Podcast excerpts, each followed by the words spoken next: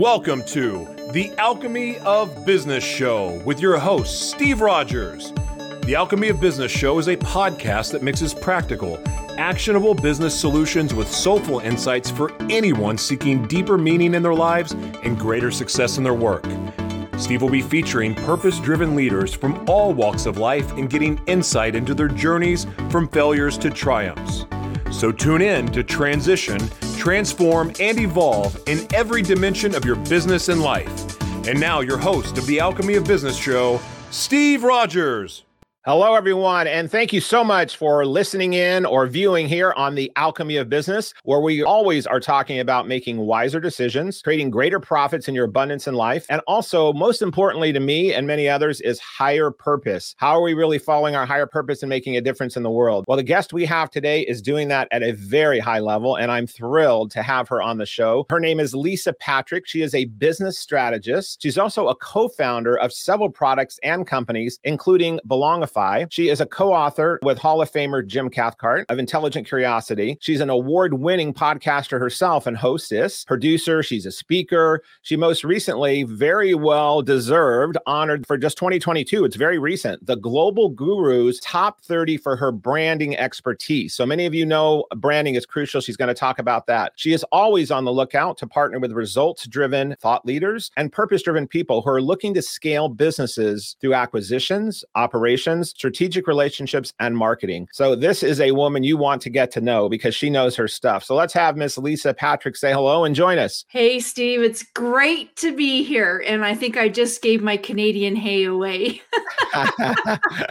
well, welcome from my north because I'm in San Diego. So I'm yeah. waving across the country and up to you. How are you doing there in Canada? How's everything going? Well, we're doing amazing. We got lots of white sand flowing around, and hopefully that will soon melt. So I'm excited excited to be here. Are you taking advantage of it in playing in it as far as snowboarding, uh, skiing, making snowmen, anything like that? Yeah, yeah, exactly. Well, my snowman days are over. My daughters are a little bit older now, but uh, definitely the skiing portion of it for sure. Any grandkids? I forgot to ask that. No, earlier. I don't have no, no grandkids. No, well, there's you... the girls are 16, so thank God. Okay, that's right. They're not old enough yet. Well, the grandkids on my end, I have a 19 year old, a 11 year old, a five year old old and a three year old. And wow. I get to now relive being a teenager or a kid through them, going playing in the snow. We just went up to Big Bear two weeks oh, ago nice. and took the sleds and went up there, going to the beach and making a sandcastle. So you definitely have something to look forward to. Yeah. And I knew you didn't look like a grandma, but I was a grandpa about 18 years ago by adopting because my son adopted somebody. So you never know in these days. You but. never know. It's exactly right. But I appreciate the sentiment.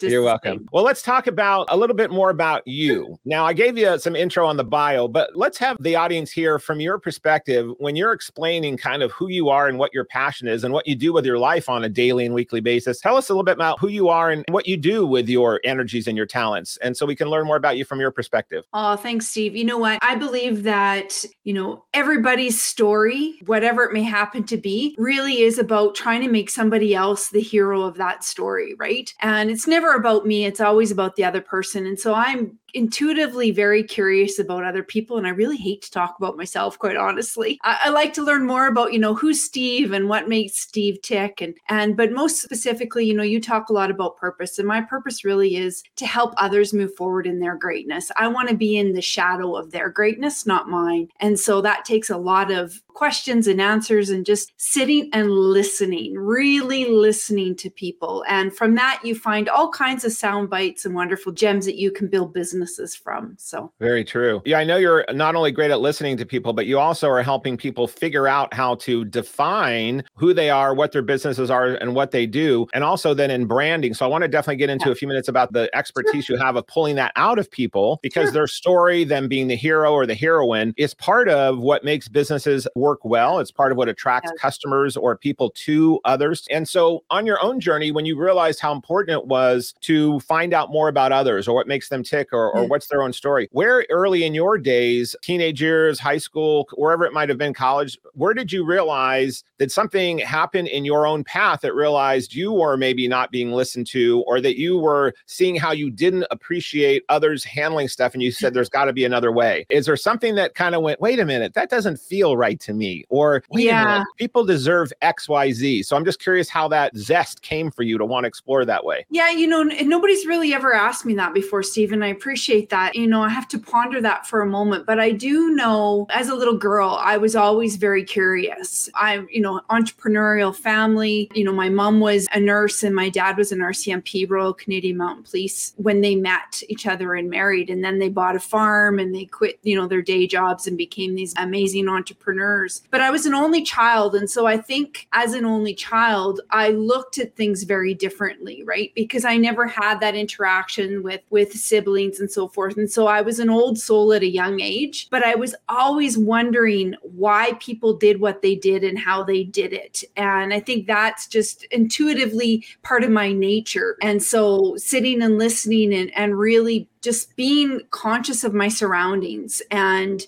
you know asking questions that others weren't asking is really i think where it all started. And you know fast forward many years later i'm just i love people um but i'm an introvert at heart. So i think that's kind of it's odd. I like my alone time but maybe that is because i was an only child and spent a lot of time in here rather than communicating so. Yeah absolutely. You know people think i'm an extrovert and i am in a lot of cases but i love my alone time as well. Yeah. you know i've really learned to really over the years years really enjoy. I mean, I've got a wife and I've got kids, and I came from a family of four, five brothers sharing bunk beds with, you know, growing up. So I think yeah. when I got older, the serenity of having that alone time for reflection and internal inventory of your own self and curiosity and learning. So I'm with you right on that. I mean, all yeah, of us need to have that. I love that. all the noise. You know, when you, you know, there's nothing greater than going to a, a place for four or five days and there's a bunch of people and there's all kinds of noise. But for me, it's like, okay, I like enough. Like I need my time alone, right? And yes. I, I get I get not so crank. I get a little cranky when I don't get it. So yeah, absolutely. Have you incorporated in your own practices any kind of a daily or weekly ritual that is your, you know, like your routine of uh,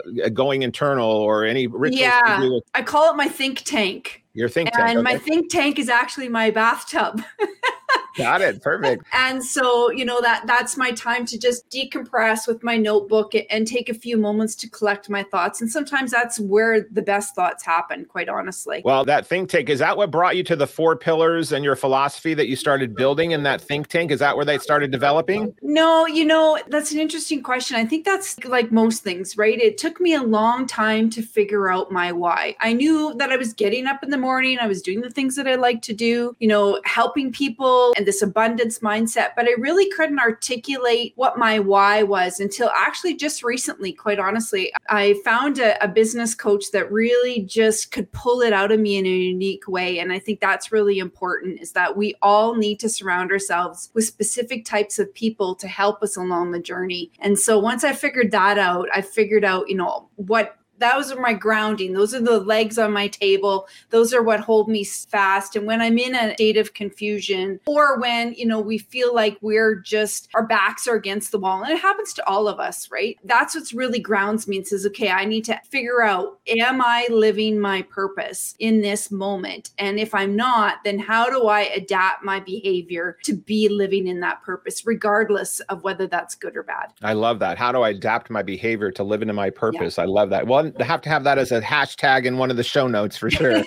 Obviously, this path and this thinking that you have has led you to, to create some good success for yourself in helping others. So I know uh, Noel, who is our engineer there on slide four there, uh, I, it popped you on magazines. It's popped you on yeah. different places you've been yeah. featured. So Noel, let's jump, pop up slide four there. Tell me about how that thinking of having this looking for your aligned purpose brought you to being disruptive because it sounds like maybe one of the things you found is that when you're finding your purpose or you're looking for these paths with people, sometimes that is disruptive and you've become kind of a specialist in that. So can you talk about how that journey of pulling that out of yourself or others leads to this this sometimes you have to be fearless in going yeah. on that exploration internally or in your businesses to really look under the hood of yourself or your business and figure out what's working and whatnot and how you can overcome. So you do that with pillars of success, you do that with philosophy, you help people dig in their brand, but you also end up on different things like like this being in this authority magazine of helping being a female, but being in the disruptive space. So talk to me about the disruptive space. And then I want to come back and not forget about asking you about your mentors and coaches. But let, us jump sure. on this first. Well, I think disruptive is a word that is, I don't know how to explain it exactly, but I think, you know, we're not disruptive. If you do the ordinary, really extraordinary, you're disruptive because most people don't take the time to do the regular act. It's like the follow up. Think about the follow up, Steve. If you're in the follow up of us, most people, you know, don't do follow up really, really well. They have a conversation, they spend a lot of time, you know, trying to get on that phone call with somebody, and they have a great phone call, and then they drop the ball afterwards. Well, being disruptive just means do the normal really, really well. And then you are disruptive because 95% of the other people aren't doing the normal really well. So mm. I don't know that you need to have this this big, massive, disruptive thought or, you know, strategy. I think you just need to really understand what the normal is and do it really well. Mm-hmm, mm-hmm. And then when you're when you're looking to realize, okay, I'm doing this really well, and I'm at the top of my game in my industry, yeah. and that maybe is indicators because of customer reviews, growing business, increased profitability, expanding more products. What then, uh, like even on the cover of this magazine, it says three things you can do to continue to shake things up. Like once you're doing the the norm really well. What are things that you then also do to help people raise the game even further? And whether that's shaking things up internally with themselves or business, or that's shaking things up in the industry, what can people then do from there? I think that you need to understand people. We are in the people business. And I know we hear that often, right, Steve? We, you know, like be people first and people driven. And, and when companies are looking and individuals are looking at either starting a brand or they already have a brand, they're looking at rebranding, they're looking at their messaging, you have to remember that people buy from emotion. They don't buy from features, they don't buy from benefits. Those are the byproducts, right? And if you're always talking about delivering value, then you're just talking about delivering value. You're actually not delivering value. You're only, you know, you're the mouthpiece, but you're not actually taking the necessary action. And your action should always speak more than any of the words that you actually come out of your mouth. And so I think people often you need to take a lot of action in order to actually really truly add value to somebody's life and part of that is actually taking a moment to actually listen to your customers. I love that. Yeah, we are in the people business and remembering yeah. that every day and then the action. I mean, I think Nike summed it up one of the best ways when they came up with that slogan of just do it. But knowing what to do with a purposeful intent is crucial. So we have to wrap up the segment. We're going to come back, but let's make sure everyone comes back and listens more about Lisa, about purpose, about people, about taking action, about raising the game. I'm going to come back and ask her about some of her mentors and some of the coaching she's received. But then I want to jump into she's got some real expertise on on understanding brands, understanding how people are adapting to brands, and maybe how to help you even consider reshaping or looking further in your own brand. So come back and join us. We'll be right back on the Alchemy of Business.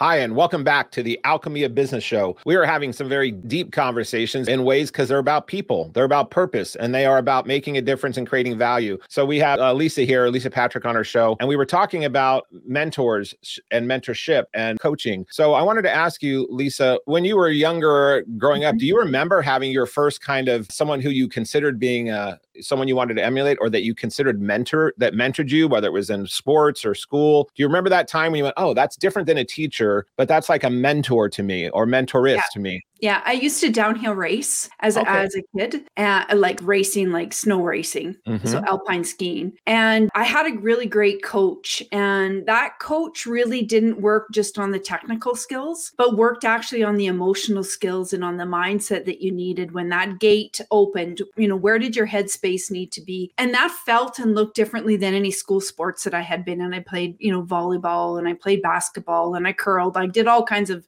wow. things, but that coach coach, that was the first time, like when I looked back and started to reflect. At, the time, I didn't have enough emotional intelligence to know what was happening. But when I reflected, that was probably the first time that I can recall a coach that was more of a mentor from a mindset space, not from a technical space. And did you find that when you did tune into that, your emotional intelligence, and we're going to, in later segments, talk about emotional intelligence, intellect, spiritual intelligence, artificial yeah. intelligence. But when you started clicking into that, did you realize that this person that was tapping tapping into that side of you, even if you didn't know how to define it at that time, was it changing or helping your performance in a significant way? Uh, yeah, I did 100%. Like working with that particular coach that year, I had better race times than I ever had before. And it wasn't equated to technical skill. It was definitely a mindset skill that had changed. Now, I didn't know that at the time, but when I reflected back, that was definitely the pivoting moment. And as you now have evolved and becoming more of an emotional intelligence master that you are. Uh,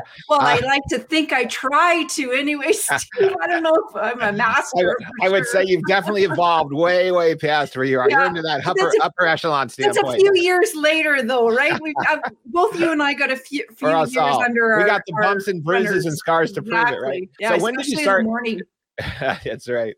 When did you get into realizing that that might be beneficial for you in a business capacity? That uh, you mentioned that your parents were very serious, successful entrepreneurs. Uh, I don't know if they were mentors in oh, fashion. One hundred percent, they were mentors. I mean, there's no question. They still are today. You know, if I'm seeking certain advice and I'm just not sure, and I need to trust that advice, clearly I'm go to my parents still to this mm-hmm. day, right? And I'm grateful that they're still here to give me that advice. But looking at, you know, I had a macroeconomics teacher in one semester in my university and in that same year i actually took it was the i'm trying to think of the name it, it was like you know the when you look at the stars and the moon, what do you call that? Astro- oh, astronomical astrology. physics. Okay, yes. Uh-huh. now, why I would ever have taken, honestly, I do not know what, like if I had gone to the bar the night before and chose my classes, how I ended up in this astronomical physics class because I'm not mathematically inclined. Anybody who knows me well knows that. But it was, but it was really interesting to work that side of my brain differently. And the professor that I had was really great great at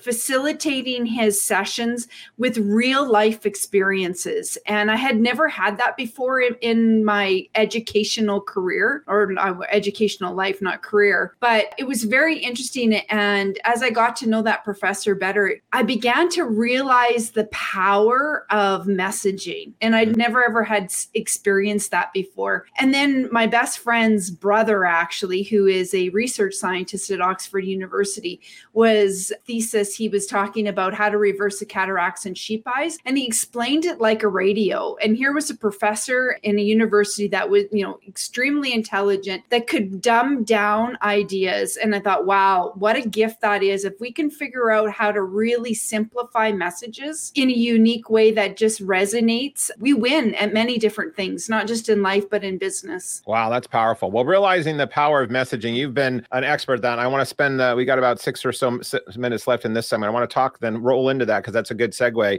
You were just noted and there's a global designation that they uh, have for people, whether it's in teaching or business or entrepreneurship, leadership, thought leadership. Yeah. And you were just awarded in the branding category in the top 30 gurus and number mm. 17 in the global world. So, how did you get on this path of understanding the importance of messaging for your oh. own messaging? Or how did you get to this place that you're looked at now on this level? What is it that you do for your clients or in this importance of finding messaging? that you make it simple like your professor did that took complex things and made it more simplified how do you do that the best advice i ever got was from an amazing woman her name was patricia fripp and, and oh i know patricia yes uh, like the best advice I ever got is Patricia sitting on my shoulder telling me, Lisa, specificity builds credibility. Don't use words like stuff and things and oh, I remember that. And, I, I, yes, right. Like, and she's known for that. But I, every time we'd have a conversation uh, when we were doing business together, she would correct my vocabulary, the you know the way that I would present my and articulate my conversation. And so, lots of what I learned early was really some of the work from Patricia, just really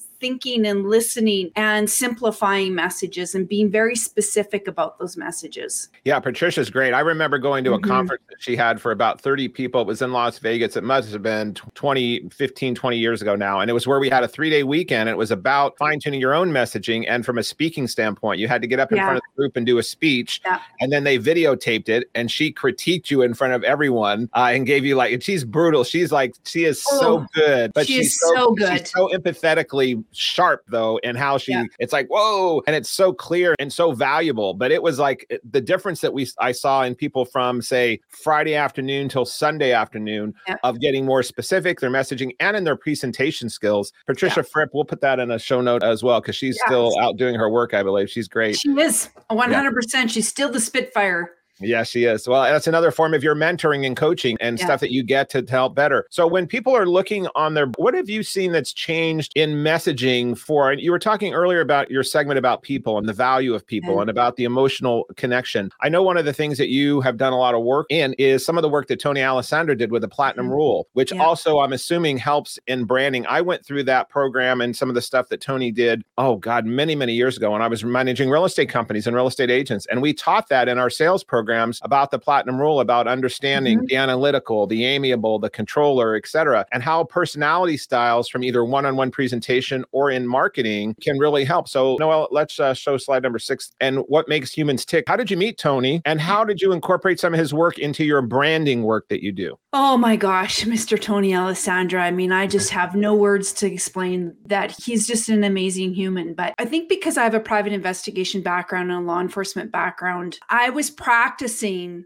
the platinum rule long before I even knew what the platinum rule was. Uh, and I couldn't articulate it in a way. So, for those of you who are listening who don't know what the platinum rule is, the golden rule tells us treat others how we'd like to be treated. But it's flawed in many ways because what if I want to be treated a certain way and Steve, you want to be treated differently? How, and I'm treating you like I want to be treated? My message is never, ever going to sink into your brain because you're so busy trying to understand what I'm telling telling you because I'm speaking in a language that's foreign to you. And so we need to better understand who the other person is that we're articulating to. And so when you practice a platinum rule, treat others how they'd like to be treated, doesn't mean that you're changing who you are at the core. It means that you're adapting your communication style so that the message is received in a way that you understand, you being the other person across from the table. And it's very powerful. It's not only powerful in the power of language and conversation conversation, but it's powerful for branding. Because if I'm speaking in tonality in my on my we'll just use a landing page for instance and i'm talking to somebody who needs all the facts and figures to make a decision. And i'm being very direct and i'm being very ideation. They're never going to make a decision on, on they're going to leave long before you even get to the selling proposition. So you need to really understand who your target audience is and who you're speaking to and then speak in that language in that conversation mm-hmm. not from a place of what you believe it to be true. And with the uh, platinum rule if any of those we'll also put that in the show note. You can get the book. There's uh yeah. websites and training Actually, on it has a really great book. Tony just came out with an amazing book right now. It's called What Makes Humans Tick. Phenomenal book. I recommend it for every single person in the world. It talks about personality styles and how to communicate more effectively and how to adapt and how people are motivated based on their personalities. Yeah, and his original Platinum Rule work did that. And he also took it and made it very simplified. I mean, many people yeah. have heard of the disc, uh, which can be very intense and, and very, you know, detailed and it's great stuff. But the Platinum Rule really broke it down in a more simplified way. I think it was a quick quiz that you used to take. It was like 18 yeah. questions, and then you would add it up. And so we would use that for our salespeople, our customers, etc. But it also teaches you things like how someone, how you shake your hand, what they wear, what colors they wear, mm-hmm. the rapid of their speech, so that when you're in a one-on-one presentation with them, if you're talking to them, if you're a controller, amiable, and they're an analytical, etc., you know, it does allow you to adjust yeah. this behavior. But Lisa, when people are online so much right now in the digital world, and especially during COVID, everything got so tech oriented. We have about two minutes left in the segment, about a minute, 30 seconds, but I want to come back back and talk some more about this. But how how does someone understand and learn to adapt from that one-on-one when I'm with you and I can kind of read you and see how you are versus mm-hmm. how do I know what to put in my landing page or how do I know what to put in my website or how do I know what my audience is? And I think some of the things you've done well and the reason you got to the guru level was that you have simple formulas that we'll come back and talk about. But if you gave us just a closing thought or two of what people can start doing to realize their, how to find out who their audience is to engage and direct their branding. What would be some closing words you'd have in, before we get yeah. to the next segment?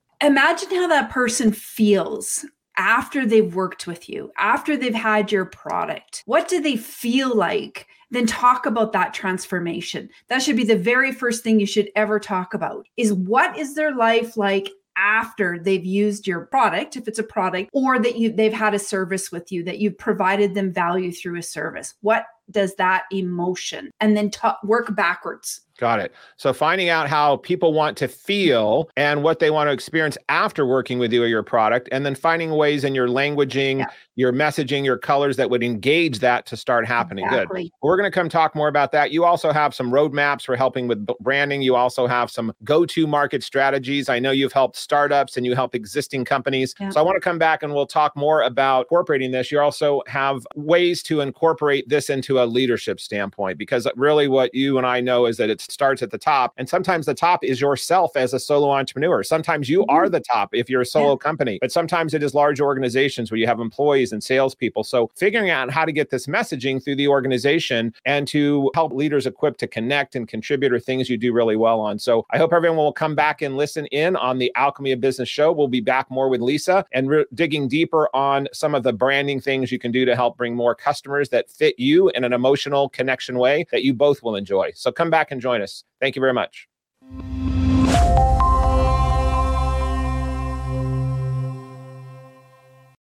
Hello, and thank you for signing back into the Alchemy of Business show. Whether you are listening on your iPhone and some earbuds, or you might be watching us on E360 TV or YouTube or Roku somewhere, however you got here, we are glad you're here on the Alchemy of Business show. We are here always talking about wiser decisions, creating greater profits in your life and work, and then also higher purpose. And Lisa's been sharing with us on how to do that through branding and messaging, whether it's in a one on one conversation, whether that's in your own branding. So, Lisa, in your own work, you have your your own branding that you do through yeah. apps and podcasts and marketing. So let's talk about your own stuff. And then how do you help clients do what you do? Because sure. you also are trying to reach out and connect. So you're walking your talk. So let's have you take us through to some of the processes that you go through for our audience. And for some people that can't see this slide and it's only audio, let's make sure we're describing some of the visuals. And for those that can see it, we'll have the benefit of seeing these cool wheels and things that you have. Sure. So right now, you know, you've got this slide up about a company that I co-founded with a wonderful gentleman by the name of Lorne Rubis. And Lorne came to me several years ago and we sat down with an idea on a napkin about how might he create greater conditions of belonging within organizations, but more specifically with remote and hybrid teams. And what would that look like if we were to take the system that he'd had the 40 years of corporate experience sitting in the C-suite and working with multiple companies and systemize it in a way that you could bring it to to market. And so him and I talked in great deal about how do you do that and what does that look like? And what you see here is a five step system. And this system allows people to really, like, we couldn't have planned the product market launch better if we had tried. Because when we first were having a conversation about, you know, creating these conditions of belonging in remote teams, really was a whisper in the marketplace. You know, it, people were still having water cooler conversations. This was pre pandemic. And then the mm-hmm. pandemic hit, and we were still testing in the market, which what I like to call a minimal delightful product, where we're trying to figure out, you know, what would be our minimal viable product in the market? And do we have something that's got legs and an ability to really drive this thought of connection virtually like imagine that connection virtually. And now here we are, how many years later, right? I know, no doubt. Yeah. You know, in corporate, right? Where nobody was really like, they didn't even know what Zoom was, you know, right, we had right, teams right. and what have you. So, anyways, and fast forward many, you know, three years later, and here we are. But the idea really is is about creating those conditions for people to thrive, um,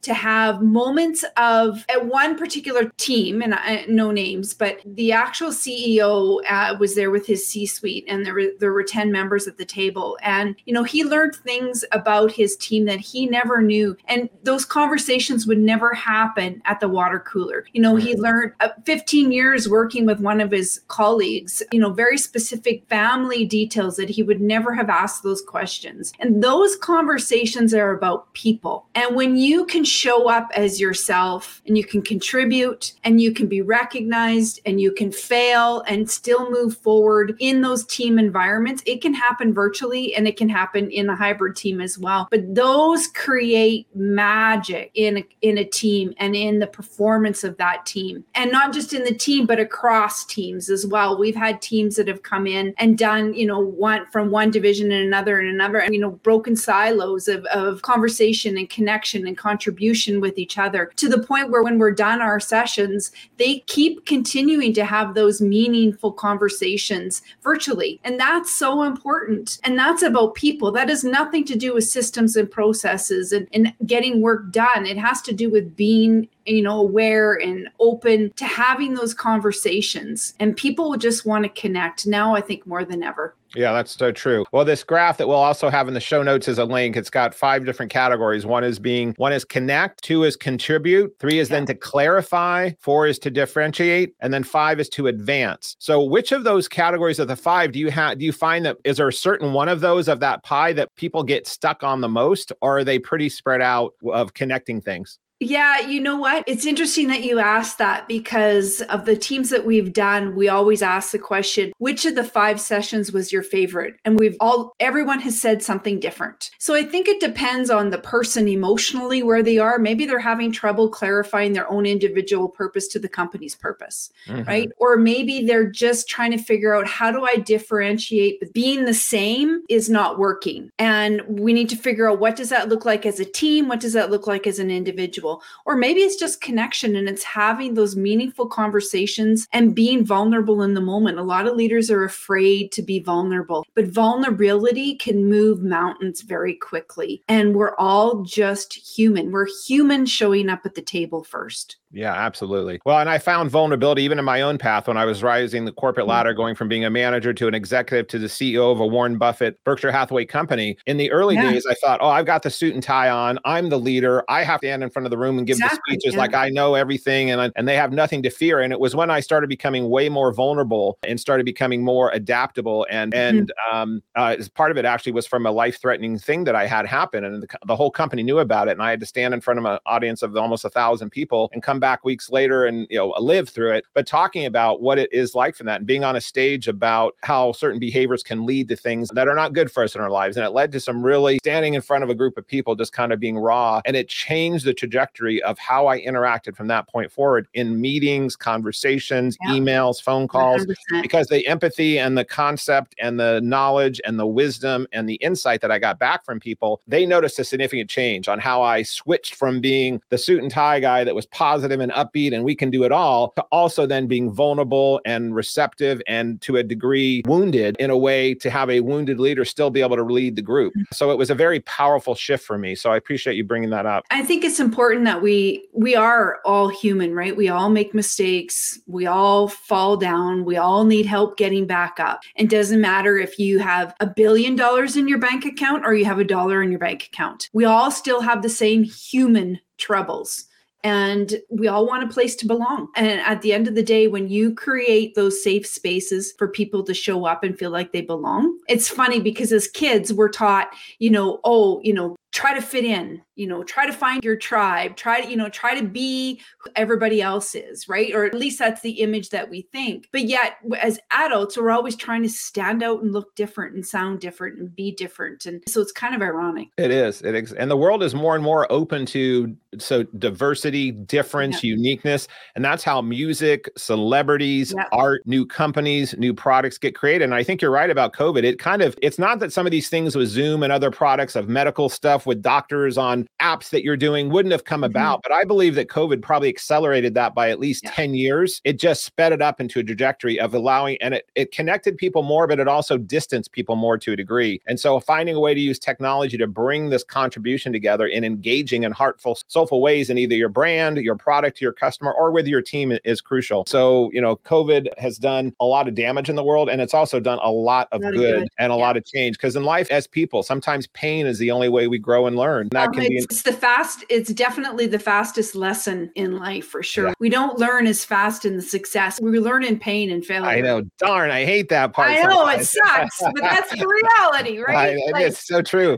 and when you realize that and you get it, you go, okay, this is pain. Yeah. So I know there's some good yeah. lessons coming from this. Yeah, exactly. Yeah, and you might not see them right away either. I remember right. when a long time ago somebody says, "Oh, you always find the silver lining and everything," right? And I'm like, yeah, but then what's the point if you can't find a silver lining, then you haven't learned a lesson, yeah, right? Exactly. Like so. And the, and the quicker you're looking for realizing that in that in that pain, and it, you're right. It's sometimes years later. Sometimes it's in completely yeah. unexpected ways, and sometimes it's through others that experience it. A lot of times it's been through my family or others that I realized there was a transition in them because of how something that happened to me, and I showed up and I carried it forward in a legacy of my ecosystem that I was in, and I kept thinking yeah. it was going to be my lesson, and in some cases it was lessons coming back being reflected to me through others in really powerful ways. So you know, it's a it's, it's interesting. I had a call with a gentleman here just a couple days ago, and you know, talking about his brand, and you know, he lived in his car as a young man. You know, he was struggling, couch surfing, and what have you, and he happened to hear a passage from Michael Gerber, and that mm-hmm. changed the trajectory of his life. And so we were looking. I was looking at his brand, and I said, so you know, it took me about forty five minutes to get him to kind of really open up and talk, to talk about his story, right? Whatever that may happen to be. But in his particular case, that was his story. And I said, that's why you want to talk about that.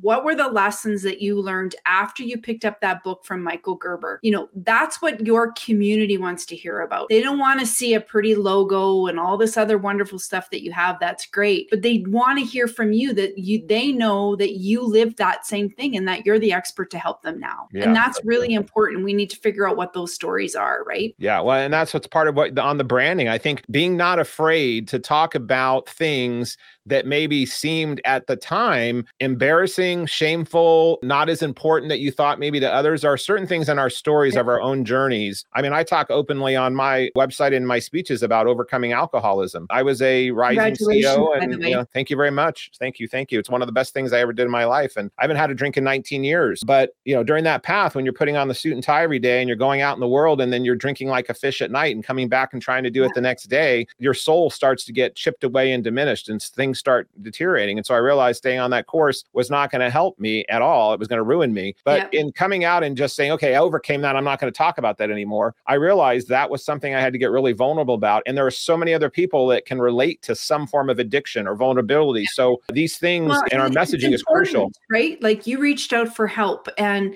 there's nothing wrong with, you know, you talked a little bit about, you know, who are my coaches and mentors in my life. And and I think that, you know, the best money, not money, but the best thing that I get in return is watching the sparks in the eyes of my customers and my clients when all these little pieces, all these little strings start to actually make sense. And it's not talking about the features of their products or the benefits of their products. It's really about what is the emotional impact that that product or that your service has on the other person and articulating that in a way. That's what the best brands do. Absolutely. I couldn't agree with you more. Well, it's it's that you've said it a few times that humanness, we are all yeah. humans. And as Wayne Dyer talked about, one of the great spiritual mm-hmm. writers and teachers, you know, he said we're not only all humans, but we're all humans, we're all spiritual beings having a human experience. And that that connection of whatever people might define that to be. And in that is that yearning and the way that people can feel or get things the most is through that power of emotion. And yeah. so, in tapping into that, there is such depth and power in making someone laugh, making someone cry, being empathetic with them, connecting on something that was soulful versus intellect. That's what you great planning or conversation can do exactly. You don't want to be that icky sleazy slimy you know thought leader or results leader in the world. You want to be that person who you know people can relate to that they feel like they belong beside that they're running with right? And that takes you know some real thought into kind of pulling that emotion out. And so i'm told that's what i'm good at you are good at that. I've experienced it. I'm experiencing again, and I would concur. Well, we're going to come back, and we're we were going to do the uh, instantly interesting Instagram on this segment, but oh, we're going to do the beginning of the next segment, and then we're going to get into talking about beyond this emotional intelligence you were referencing earlier. We're going to come back and talk about spiritual intelligence, and that also is another layer and level of this emotional connection with others. And curious on what that would be for you. So we're going to come back and talk about that. I did want to note for the show notes and for the listeners, Lisa was mentioning about Michael Gerber. If you haven't read any of his work or checked him out, he wrote a book called E Myth and then E Myth mm-hmm. Revisited. Uh, he actually lives in San Diego. He's uh, someone who really shook up about the process of being an entrepreneur, the processes, the myths about being an entrepreneur. So he's done some really great work. So we'll make sure we get that in the show notes as well. So thanks for noting all these. See, when you're in that guru category, you get to name all these other gurus because you're now in the club there, Lisa. oh, I don't know about that, but anyways, I, I kind of hate the word guru, quite honestly, because it, it, implies or, or the word expert that you've done learning and you were, ne- you know, we're never not not done learning. To me, it means that you've learned and you've gotten to a very high level and you're willing to share it with mm-hmm. others. So you'll yeah, wear that badge good, with honor. Good way to put it. All right. Well, everyone, hopefully you are, if you're listening in or viewing or watching us, we've got one segment left here on the Alchemy of Business show. Come back and join us with Miss Lisa Patrick. Thank you.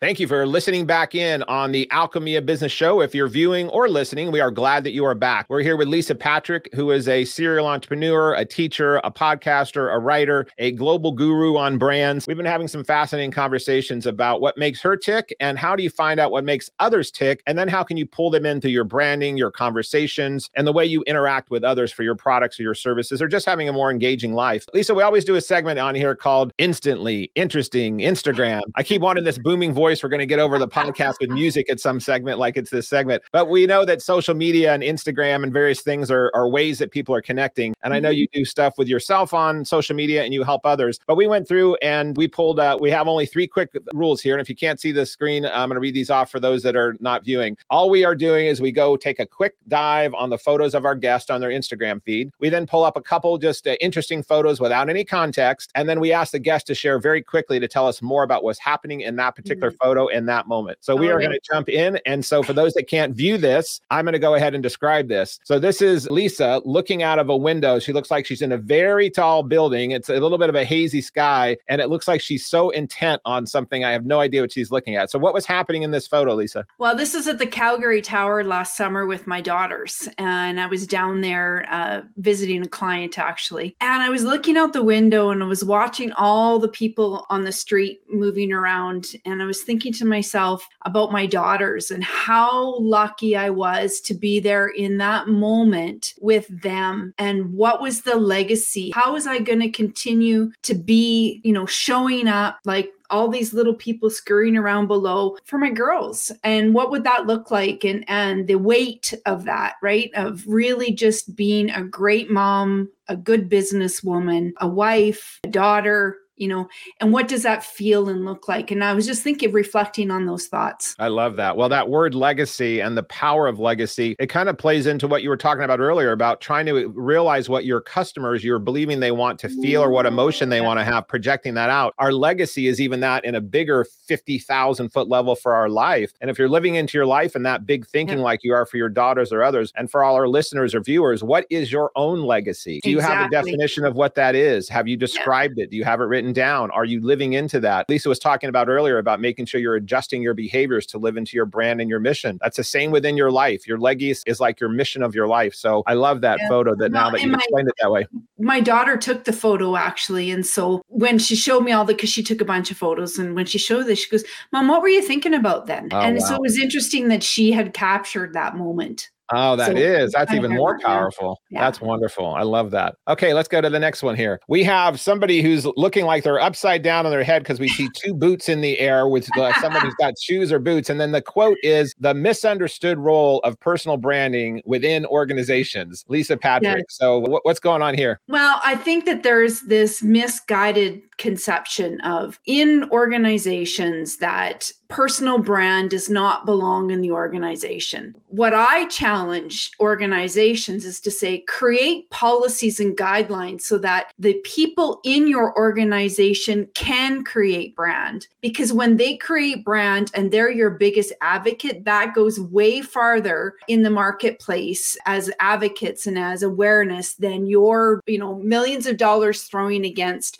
your actual company brand. And it's backwards, it's upside down. And most organizations are so worried about losing their people and that they're going to create create their own brand and leave that they don't recognize the value and the power of the people in the organization. Wow, I love that. Well, especially in this day and age of social influencers and everybody yeah. that is their own brand, whether someone wants to be or not, using that yeah. as a plus, as my friend David Corbin talks about in Illuminate, his book Illuminate, that is your best advocate, your people, yeah. your employees, and having them be your ambassadors. I love that. And that's why it's upside down. And that's why this person's shoes are up in the air and not their head. Okay, exactly. Next show, we've got Lisa with her palm out into the screen that has written on her palm of her hand kindness, empathy, invest in others with a heart, a little heart there. So where were yeah. you at here and what's this about? Uh, well, uh, you know, this is a good one. It was really uh, about I think that when we we need a reminder, right? Being nice looks different than being kind.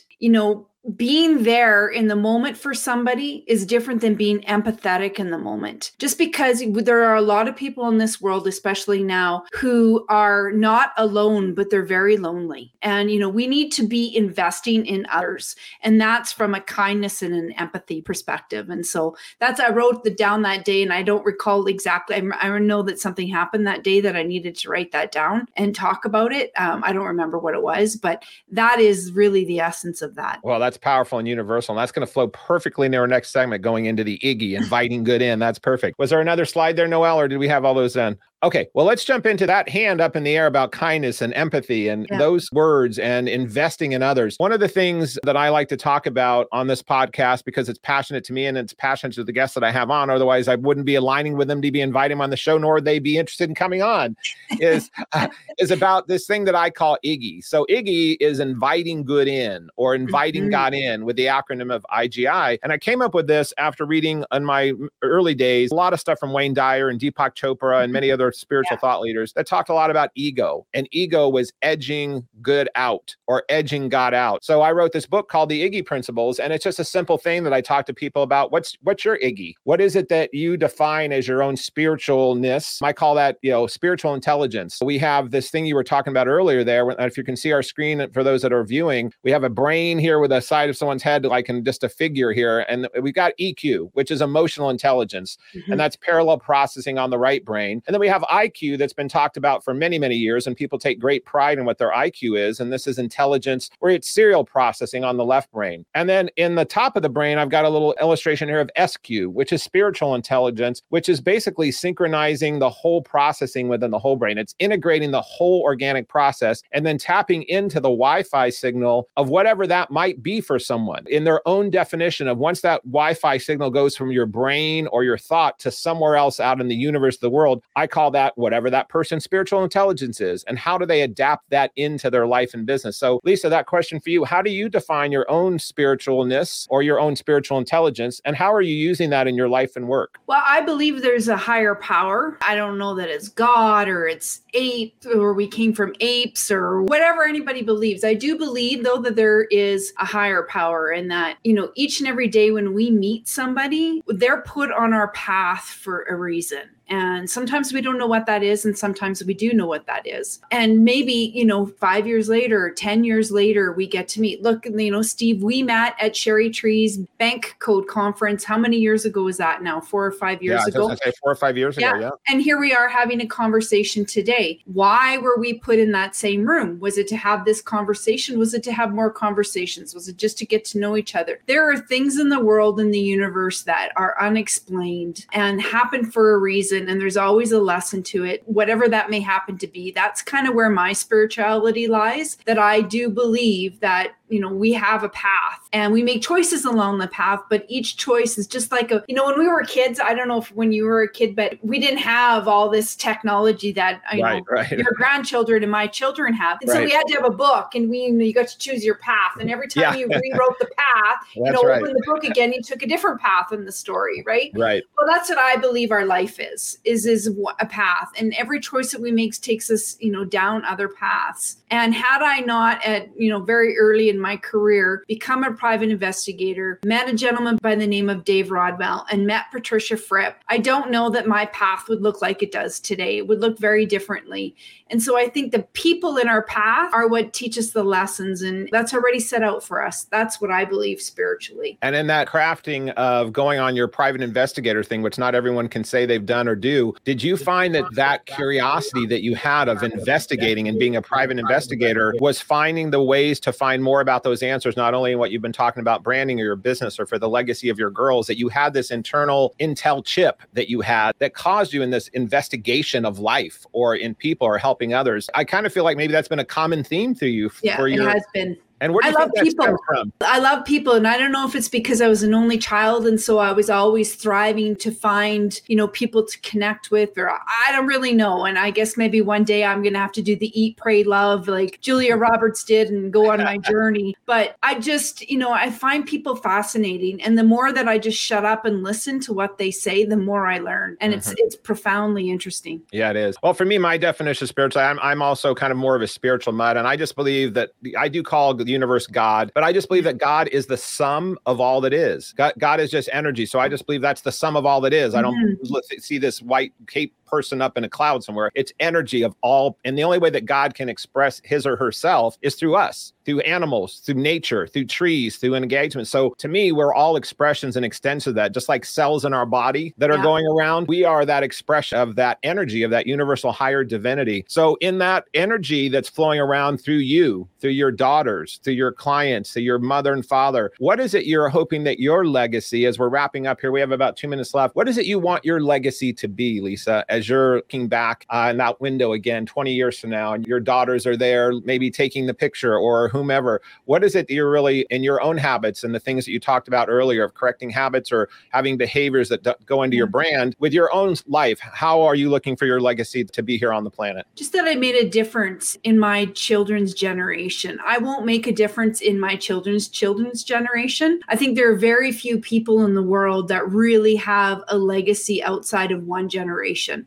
very few people. Like we probably, you and I could name on our hands and our toes the number of people that actually, but to make a profound impact on my children's generation, on them and the life that they have so that they show up as really good humans and that their tombstone says, here lies, you know, Georgia Patrick, here lies Olivia Patrick. And they were profoundly good people. That is a legacy for me. That's powerful. Well, thank you, Lisa, for being here on the Alchemy of Business show today. And I think your daughters are very lucky to have the guru mom that you. are. And uh, thank you for sharing all of your knowledge on your own empathy for others and sharing your gift and wisdom about brand, about connecting, about personalities. We will make sure that our guests here get links to you. But what's the best way for people to find you or reach out to you if they're here listening here verbally versus seeing show notes? Yeah, I you know what? Go to lisapatrick.ca. I offer a half an hour to anyone, even if it's just to have a conversation and just to, you know, have a cup of coffee or go to Instagram or Facebook or LinkedIn. You'll find me there as well. But yeah, if you go to lisapatrick.ca, that's probably your best bet. Great. So lisapatrick.ca, you'll see how to access her writings, her book, uh, podcast stuff that she's done, and just her work in general. We'll have that in the show notes. But thank you again for everyone listening in here on the Alchemy of Business show. We're going to make sure that we are continuing ourselves to find ways to make wiser decisions out in the world and in business. I want to keep encouraging others and myself to find greater profits in our business life so we can invest that back for the good of the world. And also that we're working on higher purpose for the service of the world and that needs it so desperately right now for all of our own gifts and our talents. So thank you for listening in or watching. And we will be back here again on the Alchemy of Business show. Thank you again for listening. Thanks, Steve. And that concludes this episode of The Alchemy of Business with your host, Steve Rodgers. If you found value in today's broadcast, please consider liking, subscribing, sharing with friends, and leaving a review. Thank you so much, and we'll see you next Thursday for another episode. Be blessed and see you soon.